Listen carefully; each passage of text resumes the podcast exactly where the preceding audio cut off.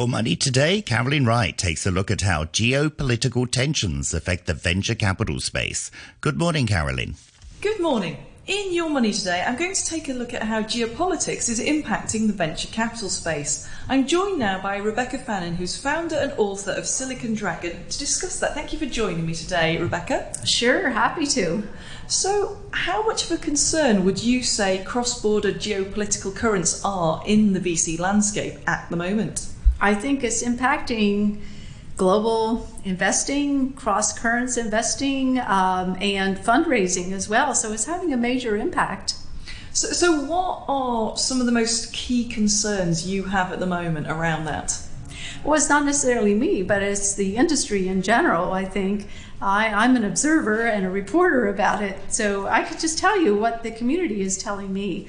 And the issues are about how we're starting to see a split in the development of innovations. You're seeing a Western alliance and a Chinese alliance develop, which in before it was more of a bridge between the two markets. So now you're seeing this separation, and I think that that could actually slow innovation globally. Uh, and is this primarily because of the sort of tensions between the US and China that you think this is being driven? Yes, I think that's definitely in the center of the issue.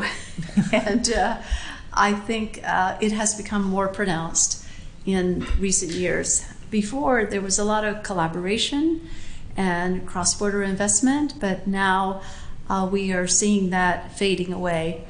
Uh, because of geopolitical issues, restrictions on investments in sensitive sectors, uh, privacy issues, different views on social media, uh, and um, I don't think uh, that we're going to see that changing too much with the U.S. presidential election coming up. It's likely to be more intensified. And, and is this detrimental to innovation generally, do you think, this, this tension? Yes, I think it is because what you're seeing instead of people working together on new innovations, each is developing its own uh, in their own sphere. Whereas before, you could get the best of both worlds. Now, you're not getting the best of both worlds. You're getting a piece here and a piece there, and it's become much more independent. Yeah, now you were talking about some of the interesting innovations you're seeing. Now, China is a massive place and there is a lot going on there, and, and no matter what the tensions are, there's a lot of interesting developments in, in tech going on. What are some of the most exciting things that you're seeing happening within mainland China? Certainly around artificial intelligence. Artificial intelligence in business is a driving force today, and I think we're really at the beginning stages. Uh, Gen AI obviously has become the big trend that everybody's talking about, and Chat GPT. This is actually US invented, uh, but China has its own AI, and there is a race going on about uh, which market is going to win the AI race. Uh, so that's AI is a very big area. Semiconductors and chips is another very big area. A lot of security issues around chips and who's going to win that race. Uh, so batteries, batteries, electric, you know, who's going to supply the batteries of, of tomorrow? Where are we going to get uh, enough of the resources needed to produce batteries? Um, electric vehicles is another uh, big area of innovation. And so in each one of these markets, you've got China and the US each developing their own companies and their own ecosystem around it. And, and, talking of AI, I, I, think it's a technology we've talked about so much this year. But how do you see it changing our lives? Well, I think uh, if anyone who uses a mobile phone can certainly say that in mobile, uh, the way that information is spun to us, the way that friends' comments are spun to us, the way that news is spun to us, the way that social media is spun to us, that that's having a major impact on how we know about the world because of AI. AI tends to favor sites that you've already visited or friends that you already know. It doesn't allow you to explore a lot of new avenues. It keeps you within its own within its own lane. So definitely in the information world, uh, it has had its impact. Uh, if you look at things like um, even just traffic on on city streets, AI is having uh, having a difference there in monitoring traffic flows. And some of these issues can be a big help uh, in uh, preventing crime, having AI, you know, being able to diagnose faces, recognize faces, so facial recognition is another area. So there's a lot of good purposes of AI.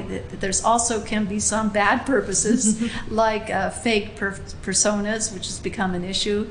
So I think um, we're still in the early stages of AI. I think, and um, there also still needs to be more regulation around it to prevent kind of the bad uses of it. Uh, but it, overall, I think AI is a plus uh, for uh, consumers and for businesses alike. Now let's let's talk a little bit about the challenges to deal making. Obviously, geopolitics we we talked about in there. What other challenges do you see to, to deal making in the VC space at the moment? Well, the restrictions on trade and investments is a big one. And this is from both sides China into the US and US into China where we're seeing increased regulations around what sectors you can invest in, what areas are technologically sensitive, anything to do with the military, for instance, uh, would be a no no. Uh, anything to do with very advanced technology would be a no no. And so we're seeing these kind of restrictions happen now. And uh, yes, it is both sides actually. Uh, so every time you see one restriction on one side, then you see another restriction on the other side. Whereas before it was more free flowing uh, between the two markets. Now, so not so much free flowing. Yeah, I feel there is a, a lot of tit for tat kind of things going yeah, on. Yeah. But but let's try and look at, at the other side of this. And does this actually create any opportunities? Can turbulent times create opportunities? Do you think?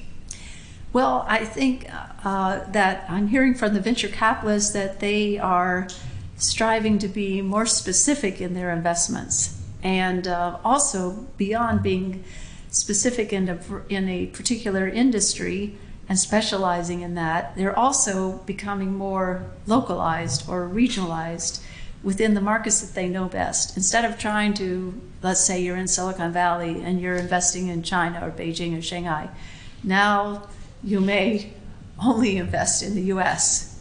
You may invest only in those markets that you know best that are within driving distance or flying easy flying distance. You're not going to be doing these kind of long, um, arduous, and challenging kinds of deals when you could do them in your own backyard. And so they are doing more deals. We're seeing more localization of VC and uh, regionalization of VC, I think today um, than we had in the past.